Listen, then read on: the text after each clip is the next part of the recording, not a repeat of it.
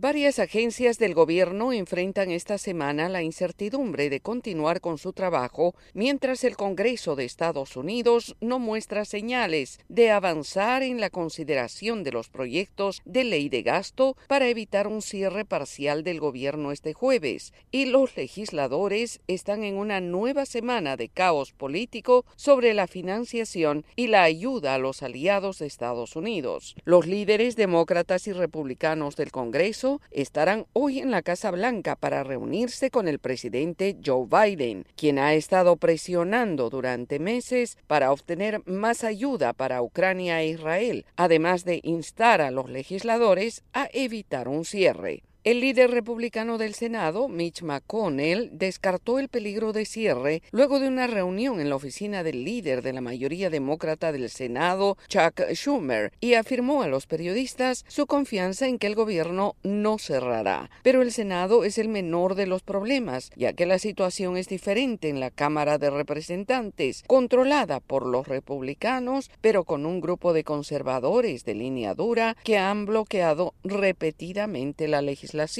en tanto, el Pentágono amplificó la preocupación por la falta de fondos para el apoyo a Ucrania en su lucha contra la invasión rusa y reiteraron el llamado para considerar el tema en una entrevista con La Voz de América con la subsecretaria de prensa Sabrina Singh.